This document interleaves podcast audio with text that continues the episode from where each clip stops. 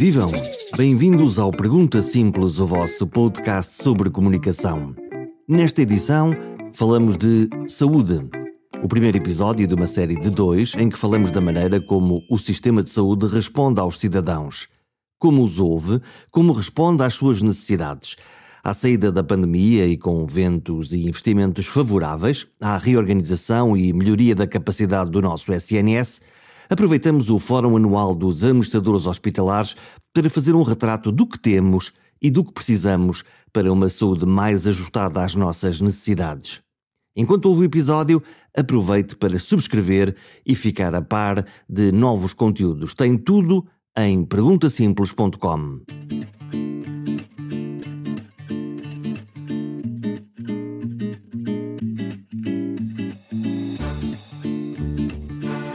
Durante 15 meses, a saúde esteve a braços com a mais grave crise dos últimos anos. A pandemia de Covid-19 testou até ao limite a capacidade, a resiliência e a agilidade do Serviço Nacional de Saúde. No centro desta resposta estiveram os hospitais, que tiveram de se reinventar praticamente em tempo real. Circuitos de doentes, urgências, internamentos e cuidados intensivos, os limites foram quase elásticos, mas não infinitos, e as dores foram também sentidas. Com a Covid-19 em fase de controlo, com incidência baixa e imunidade crescente, graças principalmente à gigantesca campanha de vacinação em curso, sobra o futuro com problemas novos e antigos, a saber, como recuperar os doentes não Covid, se devemos fazer mais consultas, mais tratamentos ou mais cirurgias, ou como melhor organizar e financiar os hospitais. Problemas antigos, como colocar os hospitais adaptados às necessidades dos cidadãos. Num país a envelhecer, com doenças crónicas a somar, mas com uma cada vez mais e melhor resposta, quer na tecnologia, quer na inteligência dos dados ou inteligência artificial, isto tudo num contexto de financiamento apertado e de permanente debate sobre a sustentabilidade. Sustentabilidade do SNS, sustentabilidade dos hospitais, sustentabilidade de todos os parceiros da saúde. Este é o Pergunta Simples, é um podcast, hoje também um webcast sobre comunicação. E hoje falamos de um tema que me é muito caro, a saúde, um tema em discussão. O convidado é Alexandre Lourenço, presidente da APA, da Associação Portuguesa dos Administradores Hospitalares. Viva Alexandre! Como é que os hospitais, nestes 15 meses, se portaram nesta provação geral da sociedade que foi enfrentar a pandemia do Covid-19? Viva Jorge! Os hospitais portaram-se hum, com uh, extrema generosidade hum, e dedicação a uma causa, a, uma, uma resposta que seria sempre uh, difícil. E eu creio que a maior lição que nós podemos tirar destes, uh, destes meses é esta entrega dos profissionais de saúde, que foi uh, excepcional, e, por outro lado, conseguimos fazer coisas que não imaginaríamos. Foi esta, muitas vezes somos reconhecidamente organizações muito, muito pesadas, muito difíceis de mover, e fomos capazes de ser plásticos para responder a uma nova uh, ameaça, algo que nós não conhecíamos. Contudo, também demonstramos a nossa fragilidade, porque se efetivamente conseguimos dar a resposta necessária à evolução da pandemia, com alguns pontos mais negativos, quando tivemos maior pressão, numa forma genérica, a verdade é que nós, com o redirecionamento de recursos para a Covid-19, deixámos muitos doentes eh, para trás. A nossa atividade regular eh, ficou para trás. E se nós tínhamos tempos de espera,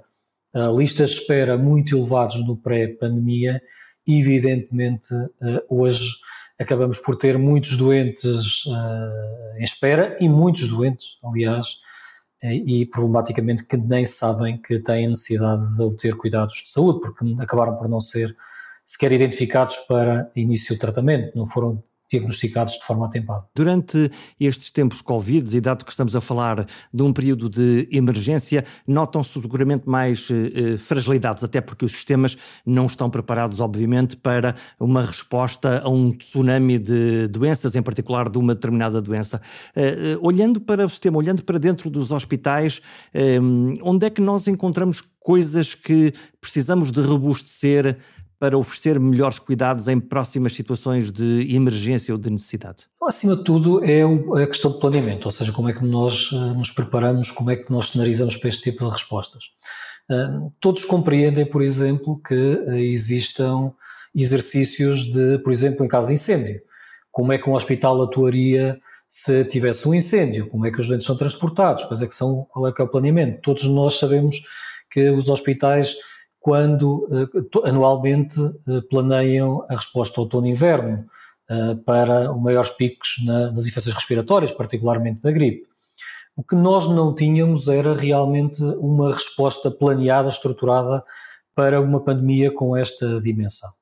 E o que nós podemos também tirar da própria resposta é que os hospitais mais bem preparados, com melhores recursos humanos, com um planeamento mais uh, apurado, com equipas mais estáveis, foram os hospitais que responderam melhor. O caso do Hospital São João, o caso do Hospital Corri Cabral, uh, que têm equipas já estáveis, que tiveram respostas e planear respostas para a SARS, para o H1N1, para o ébola, foram hospitais que, evidentemente, estavam mais preparados. Agora, toda a rede preparada para um fenómeno deste não estava preparada nem planeada, e mesmo o tempo que nós tivemos para preparar o outono e inverno, que, que, era esperado em termos de pandemia Covid e mesmo até uh, de uma confluência de Covid com outras infecções uh, respiratórias, esse tempo que nós tivemos acabámos por não nos preparar, uh, porventura fruto de uma primeira resposta que foi suficiente face à evolução da, da pandemia. E eu creio que passado este tempo, sabemos, e os hospitais hoje sabem como é que deveriam se comportar no caso de uma pandemia com estas uh, características. Agora não podemos ficar descansados. Um, é importante dar sempre o exemplo quase da, da, da gripe espanhola do início do século XX, que uh, nos primeiros anos pós-gripe espanhola as estruturas estavam preparadas e sabiam lidar e lembravam-se da pandemia. Agora, nós, eh, para, este, para nós este evento foi singular durante os últimos 15 meses, mas corremos o risco daqui a 10, médio e longo prazo, começarmos a esquecer a resposta à pandemia, esta, esta quase uh, uh, este conhecimento, esta memória coletiva de resposta à pandemia. E isso não pode suceder e devemos estar preparados para próximas respostas, fazendo essas cenarizações, esses exercícios, para conseguir ter uma resposta mais coordenada, mais estruturada a, a, estes desafios que certamente vão ser mais frequentes no futuro. Na primeira parte da pandemia em particular, agora também na segunda onda, muitos doentes eh, tiveram ora medo de ir ao hospital, ou por outro lado, o hospital teve que gerir recursos para a pandemia primeiro e muitos doentes podem ter ficado de fora, ou não diagnosticados, ou não acompanhados ou tratados convenientemente. Hum, que é que podemos fazer para recuperar estes, estas pessoas, estes cidadãos que eh, necessitam, obviamente, do acompanhamento e de ser tratados a tempo e horas? Neste momento, eh, existe aqui uma, uma urgência de eh, identificar prioridades. É evidente que não se consegue ir a todas as áreas ou reativar todo o sistema. Um, e uh, uma das prioridades que, que, que, já está identificada e que não é de agora é a questão dos cuidados primários, que são a base do nosso sistema de saúde. Eh, sem os cuidados de saúde primários, eh, os centros de saúde terem capacidade para eh, diagnosticar precocemente doenças do foro oncológico, doenças cardiovasculares, doenças endócrinas, sem terem capacidade já de acompanhar os seus doentes crónicos e mitigar os efeitos dessas doenças crónicas, controlar essas doenças crónicas, todo o sistema acaba por ter grandes dificuldades de resposta. reparem que é muito simples perceber, é que os hospitais são praticamente entidades passivas. Apesar de termos um serviço de urgência aberto para emergências, evidentemente, dependemos muito e a nossa atividade depende dos doentes que nos são referenciados. E se nós tivermos essa porta de entrada do sistema, que são os cuidados primários, os cuidados primários fazem mais de 40 milhões de consultas uh, ano, quantos os hospitais fazem cerca de 10 milhões, portanto fazem quatro vezes mais. Se os quadros, cuidados primários estão muito limitados no seu campo de ação, evidentemente nós não vamos diagnosticar precocemente e atuar precocemente para ter mais possibilidades de sucesso uh, terapêutico. Daí que uh, é importante ativar esta função. Não é só ativar o médico de família, os enfermeiros de família, que mesmo neste momento estão muito direcionados para o programa de vacinação, e é um problema que limita muito a capacidade, temos que também reinventar-nos um pouco e encontrar novas soluções. uma das soluções que temos vindo a lançar é, por exemplo, a lançar modelos mais automatizados, mais ágeis de rastreio oncológico, facilitando a prescrição e a, indicação para realizar mamografias ou outro tipo de exames nestas áreas, enviar estes doentes imediatamente para laboratórios que possam fazer estes exames, laboratórios ou uh, uh, clínicas de radiologia, e depois imediatamente fazer esta referenciação para os hospitais. Este tipo de instrumentos pode agilizar em muito a identificação precoce de muitas uh, patologias e de imediatamente referenciar estes doentes para os hospitais especializados, ou seja, evitando e encurtando o prazo de tempo mediado entre uma ida ao médico família, a ida à clínica, depois voltar ao médico família, depois voltar a fazer a referenciação para o hospital, ou seja, evitar aqui grande parte do, uh, do percurso. Depois, por outro lado, nos hospitais é necessário realmente encontrar aqui soluções de aumento da, uh, da oferta de, de cuidados, de, de, realização de atividade, muitas vezes fora dos horários convencionais, para uh, realmente termos um aumento do volume dos cuidados prestados que são uh, cuidados que são necessários neste momento. É antecipável que nos próximos anos, e nós estamos sempre a falar de ganhos em saúde, no fundo o, sistema de saúde eh, promove ganhos em saúde, que possamos a ter retrocesso em algum tipo de doenças ou tipos de doentes que, eh, por não ser possível responder dentro das, dos tempos a que estávamos habituados até agora e que recuperaremos no futuro, que possa haver uma, uma curva descendente e depois eh, ascendente dos ganhos em saúde? É claro. Esperança média de vida e, e tudo o resto. É, é por demais evidente que mesmo uh, com a Covid vamos ter uma redução da, da esperança de vida e mesmo também uma deterioração de muitos indicadores relacionados com outro tipo de patologias. O aumento de morbilidade e aumento de mortalidade, é claro. Aliás, nós já tivemos indicadores ao longo do ano de mortalidade excessiva, eh, não explicada pela uh, infecção, uh, diretamente pela infecção Covid. Mas, evidentemente, temos aqui um conjunto de patologias, já vários clínicos têm dado nota de que os doentes acabam por chegar aos hospitais em estados mais avançados na doença oncológica. Temos indicadores já a nível europeu também de falta de acesso a cuidados para doentes com tuberculose, quer diagnóstico, quer de início de tratamento, mesmo falhas de tratamento para doentes com tuberculose multiresistente. Temos indicadores eh, também que começam a ser mais assustadores na área do acompanhamento de doentes diabéticos e das complicações da diabetes.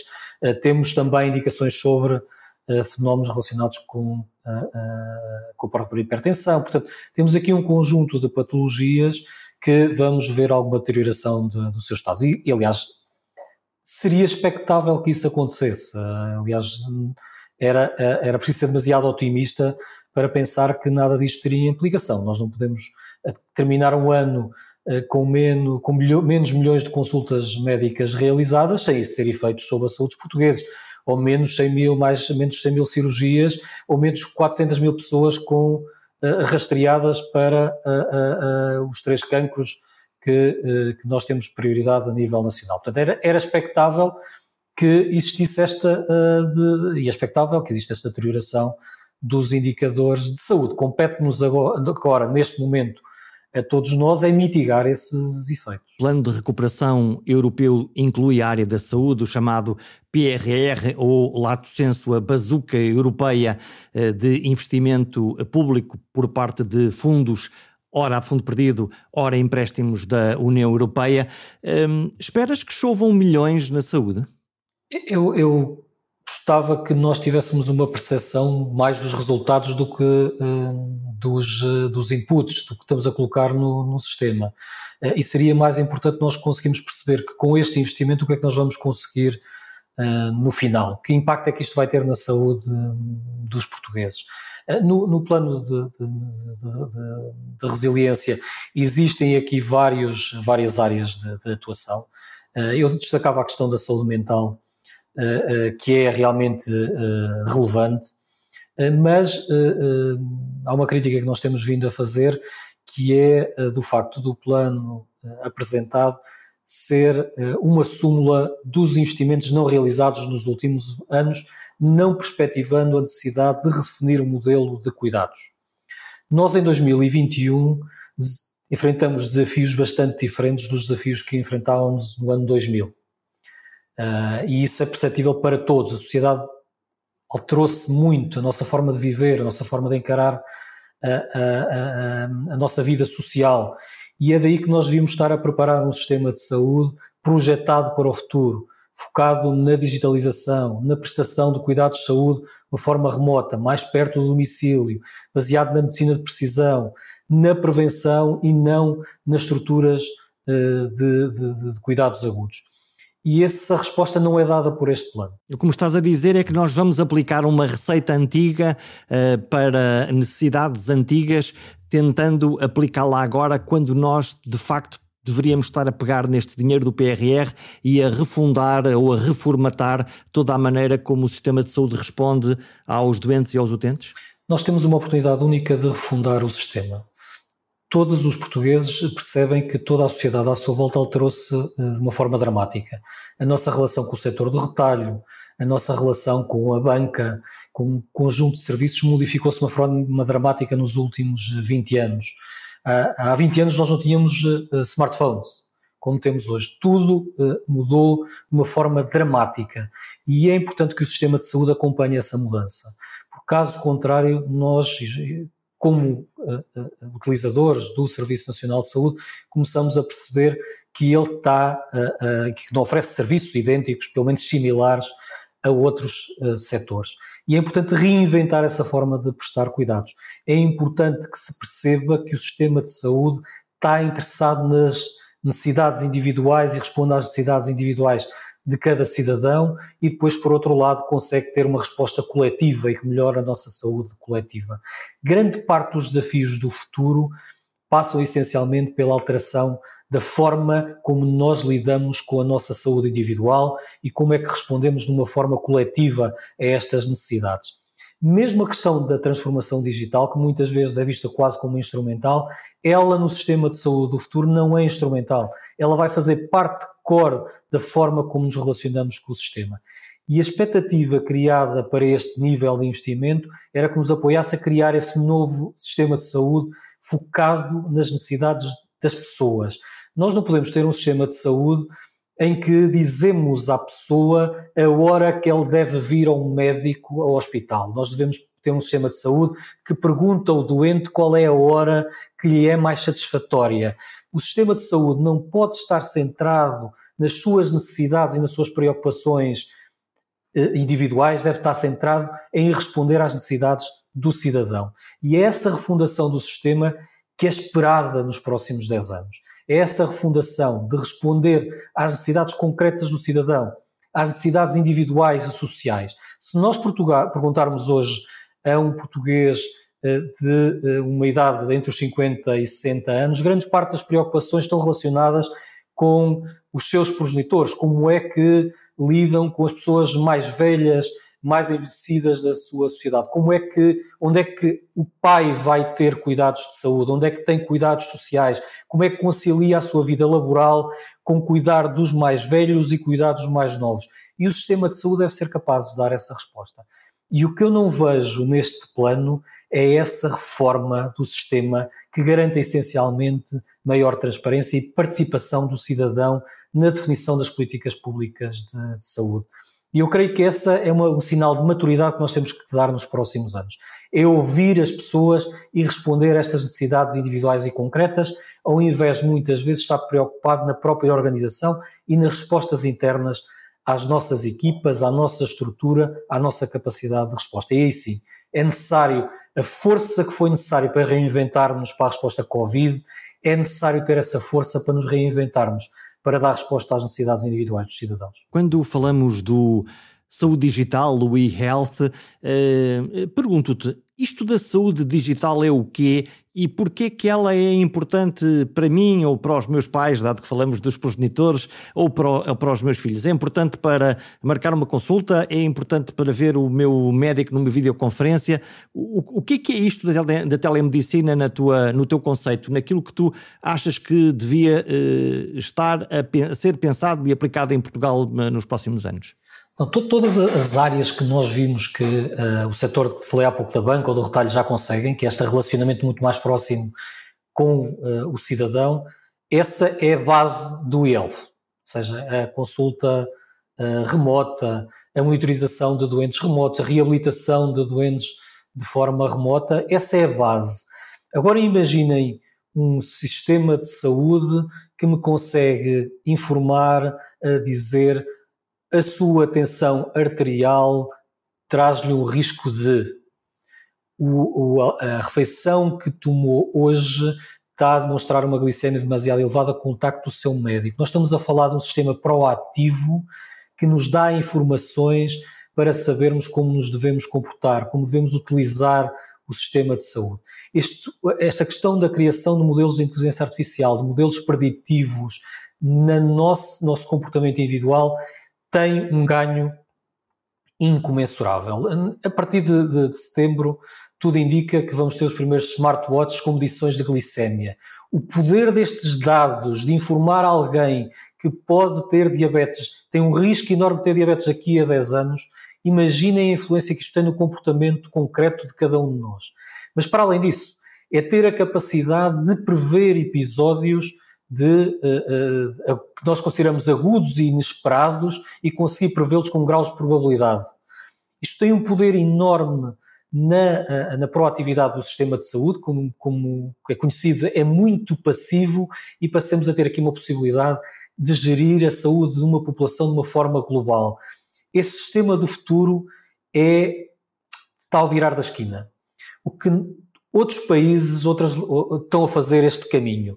Portugal, neste aspecto, e a Europa não podem ficar uh, para trás, porque realmente o que nós estamos aqui a falar é de saúde e a saúde ajustada a toda a nossa vivência uh, social, uh, permitindo melhor qualidade de vida, melhor emprego, mais crescimento económico.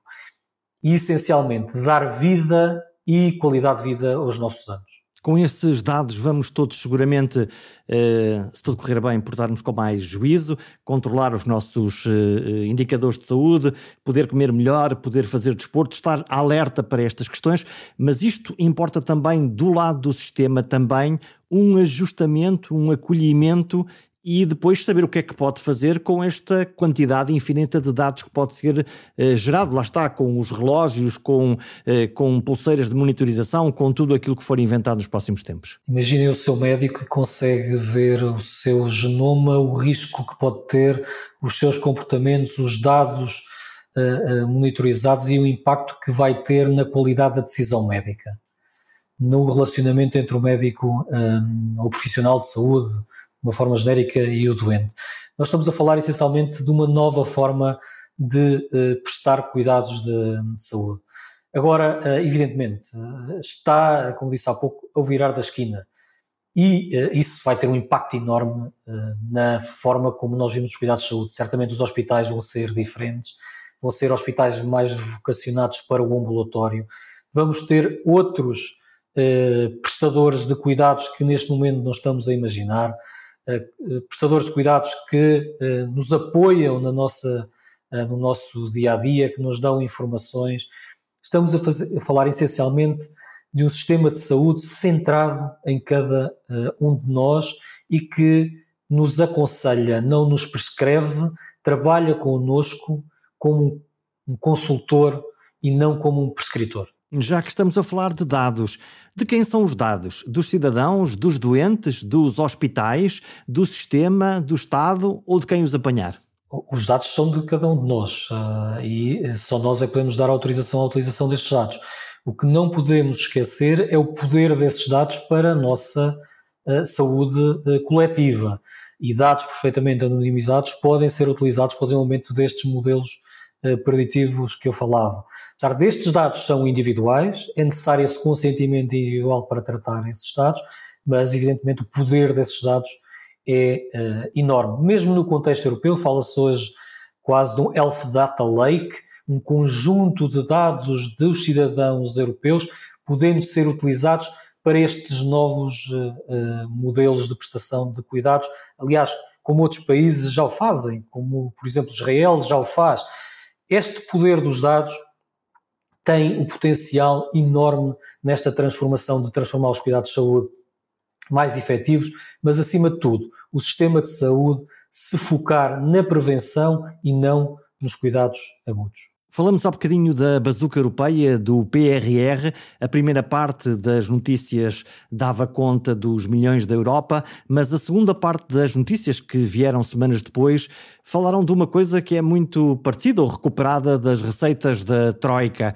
Eh, no fundo, eh, necessidade de reorganização hospitalar, concentração de serviços, nomeadamente de urgência e talvez outros, eh, e também de controlo financeiro.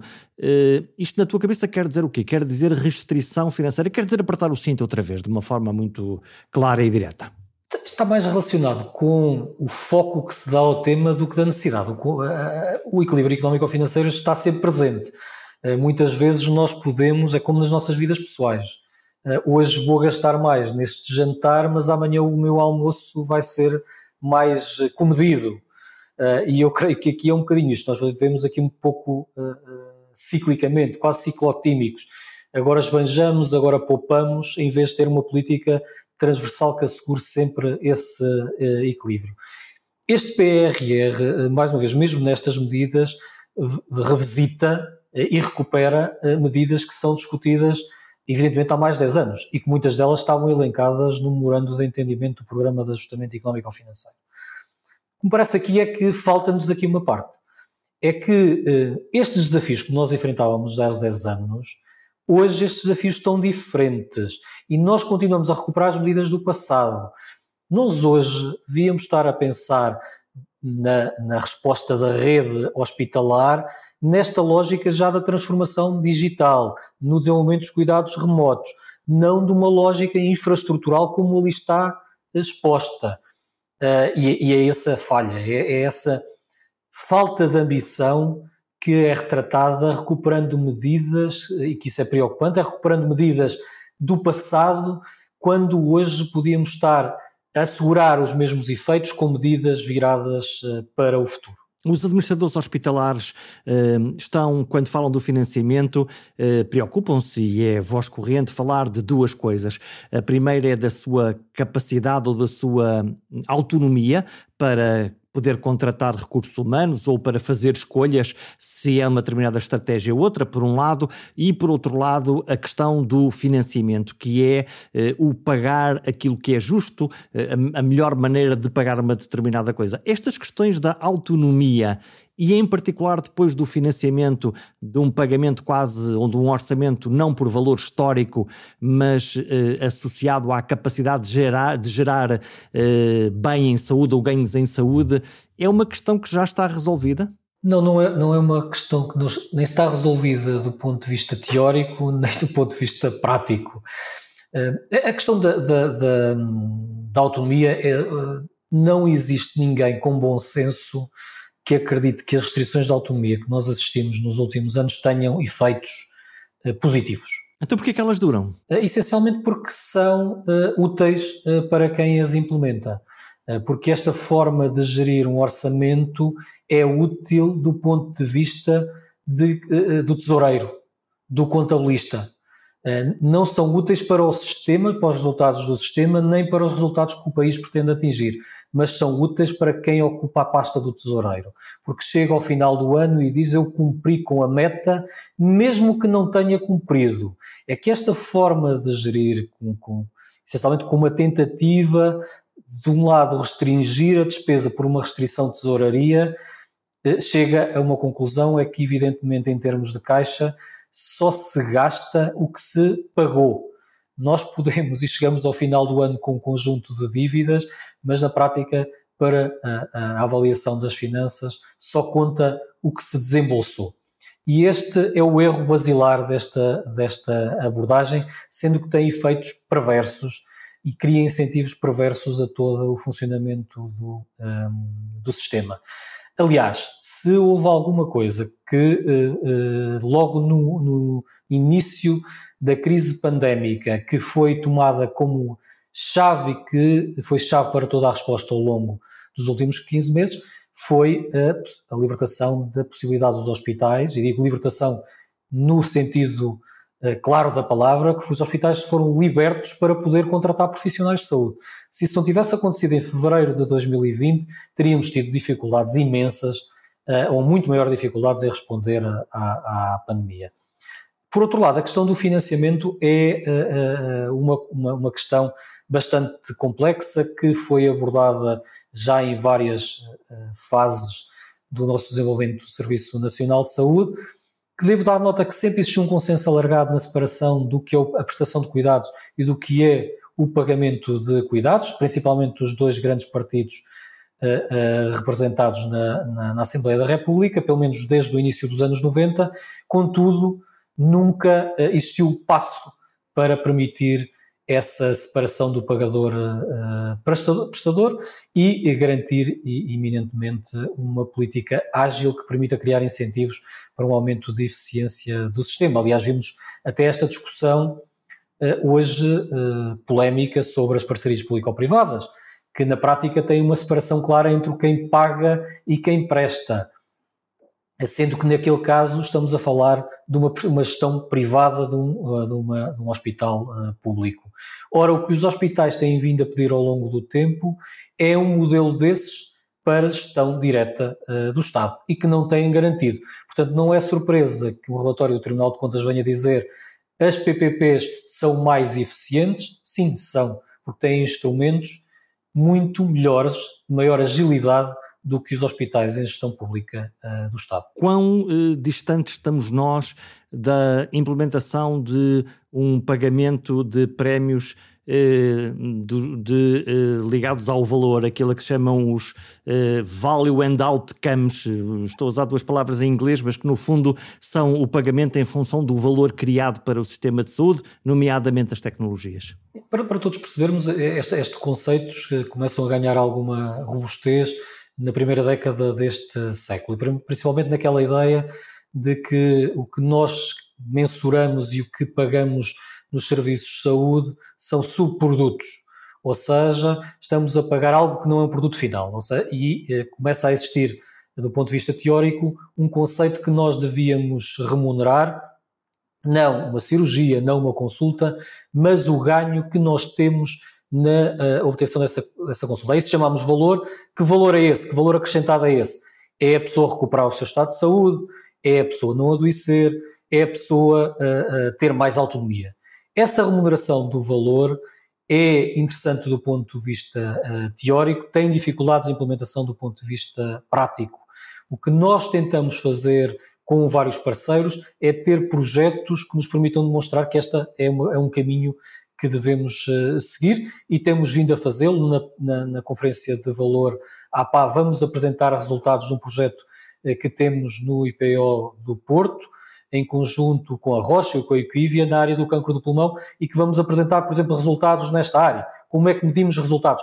Não só do ponto de vista de resultados clínicos, mas também resultados do ponto de vista do doente, do que é que o doente valoriza, do que é que é importante para o doente, do que é que o doente experiencia. E são eh, formas de começarmos a dar estes uh, passos.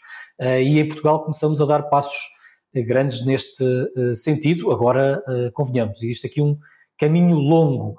Para além disso, para além desta questão do valor, também temos que ser o individual, temos do valor coletivo. E faz sentido também começarmos a pensar em remunerar de acordo com a evolução do estado de saúde de uma comunidade específica. Isto está a ser feito em vários países. Pode ser feito em Portugal, por exemplo, no caso das unidades do Caixa Saúde, que há uma responsabilidade sobre a saúde de uma população que reside numa determinada área geográfica e se aquela população melhorar o estado de saúde, se reduzir, eh, por exemplo, os infartos agudos do miocárdio, se tiver menos recém-nascidos de baixo peso, se tiver menos obesidade, podem existir aqui também programas que vão valorizar esses ganhos. Estamos a fechar esta entrevista. A última pergunta para ti é: daqui a 10 anos, eh, o que é que tu esperas encontrar no sistema, serviço, no que for, eh, não, não interessa, no sistema de saúde português como, como cidadão? O que é que tu esperas que aconteça daqui para lá, para quando chegarmos daqui a 10 anos, te possa o sistema, o serviço, oferecer-te o quê? Espero um sistema que uh, não é a mim que, que deve-se oferecer, é aos portugueses e, por um lado, que não tenhamos a oferecer essencialmente equidade no acesso a cuidados de saúde. Nós temos um país que ainda hoje tem, quando comparamos pessoas que terminam a escolaridade obrigatória com pessoas que não terminam essa escolaridade obrigatória, temos um risco de quatro vezes mais de ter um diagnóstico de diabetes, ou três vezes mais de ter hipertensão, ou ter três vezes mais doença pulmonar obstrutiva crónica. O que eu quero daqui a 10 anos é um país em que todos tenham os níveis de saúde aceitáveis, quero ter um país que uma pessoa e qualquer cidadão não, não vá a uma farmácia que tenha que fazer escolhas pelo medicamento que vai levar, essencialmente pretendo que o sistema de saúde seja mais justo e que tenha contribuído para a nossa felicidade coletiva e para o crescimento económico do país. Muito obrigado, Alexandre Lourenço, é o convidado deste Pergunta Simples, numa edição para falarmos da maneira como os hospitais preparam o futuro e as melhores respostas para os cidadãos. No fundo, para todos nós.